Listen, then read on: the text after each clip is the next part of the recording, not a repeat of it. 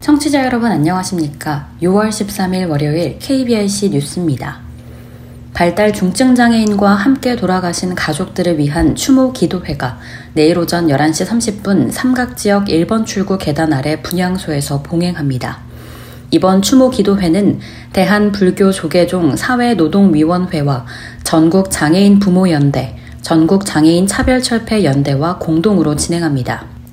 조계종 산호위는 지난 5월 23일 서울 성동구에서 어머니가 발달장애가 있는 6살 아들을 안고 아파트에서 뛰어내려 돌아가신 가슴 아픈 사건이 있었다면서 매년 수차례씩 이 같은 일들이 반복되고 있지만 정부는 장애인과 그 가족의 권리 보장에 관심을 두고 있지 않다고 밝혔습니다. 산호위는 장애인과 가족이 함께 죽음을 선택해야 하는 이와 같은 비극적인 일이 더 이상 발생하지 않길 바란다며 정부가 장애인과 그 가족들이 지역사회에서 안전하게 살 수 있도록 발달 중증 장애인의 권리 보장을 국가가 책임질 것을 촉구한다고도 말했습니다. 한편 전국 장애인 부모 연대와 전국 장애인 차별 철폐 연대 등은 지난달 26일부터 서울 삼각 지역 1번 출구를 비롯해 전국에 분향소를 설치해 정부의 발달 중증 장애인 24시간 지원 체계 보장과 장애인 권리 예산 보장 등을 촉구하고 있습니다. 한국시각장애인 연합회는 지난 9일 여의도 이룸센터 2층 제2회의실에서 제8기 화면 해설 작가 교육 수료식을 개최했습니다. 한시련은 지난 1999년 국내에 화면 해설 서비스를 첫 도입한 이후 현재까지 지속적으로 화면 해설 작가를 직접 양석에 배출했습니다.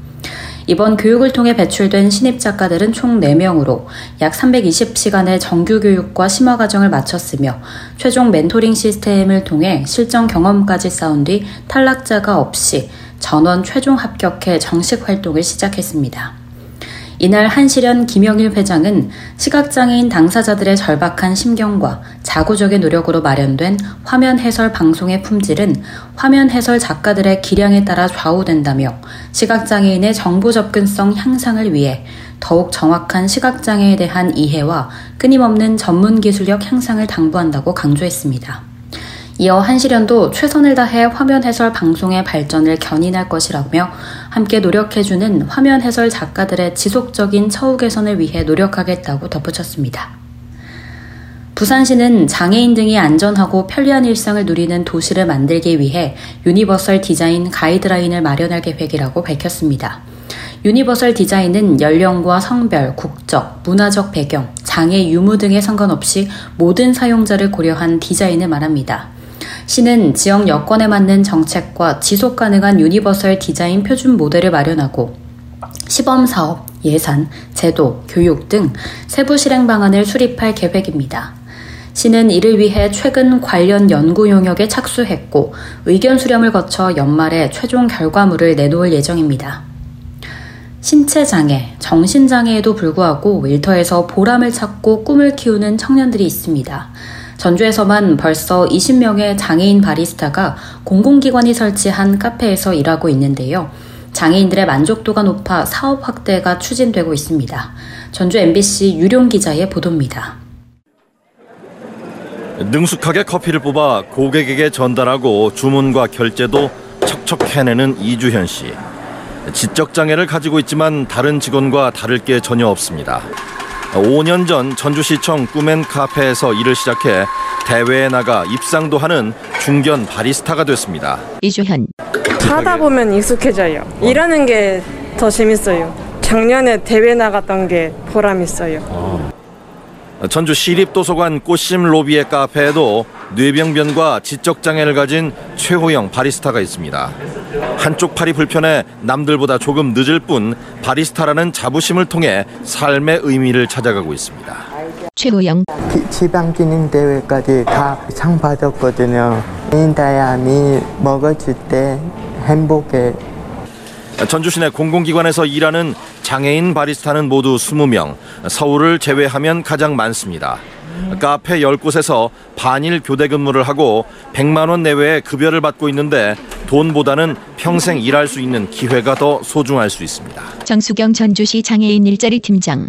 중증 장애인들에게 가장 중요한 것은 자립입니다. 뭐 카페를 설치해서 지속 가능하고 안정적인 일자리를 제공을 전주시는 올해 농촌진흥청 등 혁신도시 이전 기관으로 장애인 바리스타 채용 영역을 넓히고 연차적으로 확대하는 방안을 모색할 계획입니다.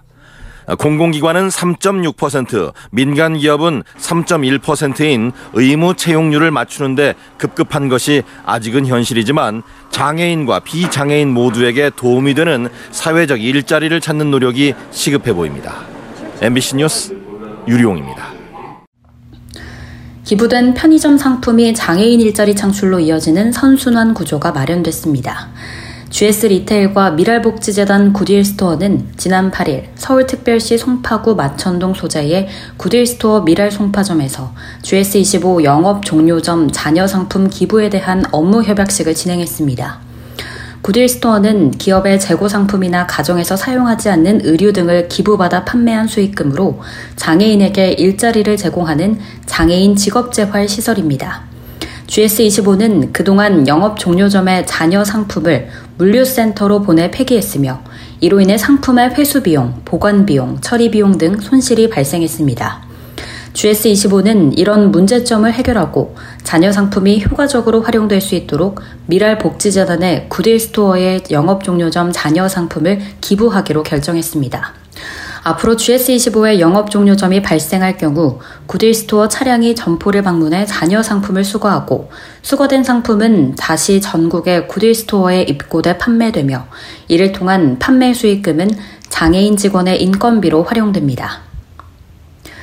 전라북도 장애인체육회는 전주 빙상 경기장에서 농아인 컬링팀 창단식을 열었다고 밝혔습니다. 컬링팀은 남성 5명으로 구성된 JB 드림킹즈, 여성 4명으로 이뤄진 JB 드림 퀸즈이며 선수들은 전주와 군산, 김제, 임실에서 거주하고 있는 청각장애인으로 구성됐습니다. 선수단 훈련은 단연간 휠체어 컬링팀을 지도해온 선수 출신의 이충용 지도자가 맡기로 했으며 지도자와 소통은 전북 농아인협회 소속 수어 통역사가 맡습니다. 선수들은 내년 2월 열리는 전국 장애인 동계체전 출전을 목표로 평일 야간 주말을 이용해 집중 훈련 중입니다. 노경일 전북 장애인체육회 사무처장은 농아인 컬링팀 창단을 위해 선수 발굴부터 등록까지 수고해준 모든 분께 깊은 감사의 인사를 전한다며 청각장애인의 체육활동 참여 확대를 위해 지속해서 노력하겠다고 말했습니다.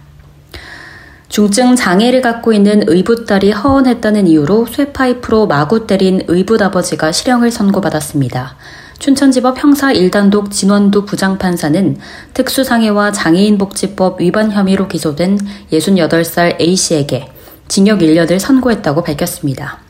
A씨는 지난해 12월 24일 오전 홍천군 한 교회 앞에서 의붓딸 38살 B씨의 허벅지와 머리 등을 쇠파이프로 약 20회 때려 4주간 치료가 필요한 상처를 입힌 혐의로 재판에 넘겨졌습니다. A씨는 B씨가 남북 통일이 되는 사실을 모르냐, 내 부모는 간섭하지 않는다, 하느님의 응답을 받지 못하면 귀신의 응답이라도 받아야 한다 등을 말했다는 이유로 때렸습니다. 진 부장판사는 평소 자상한 모습을 보이던 피고인으로부터 맞은 것으로 인해 피해자가 큰 충격과 심한 고통을 받은 것으로 보이는 점과 피고인이 피해자로부터 용서받지 못한 점 등을 종합해 형을 정했다고 양형 이유를 설명했습니다. 끝으로 날씨입니다. 화요일인 내일은 전국 곳곳에 비가 오거나 또 흐리겠습니다. 이상으로 6월 13일 월요일 KBIC 뉴스를 마칩니다. 지금까지 제작의 권순철, 진행의 김예은이었습니다. 고맙습니다. KBIC.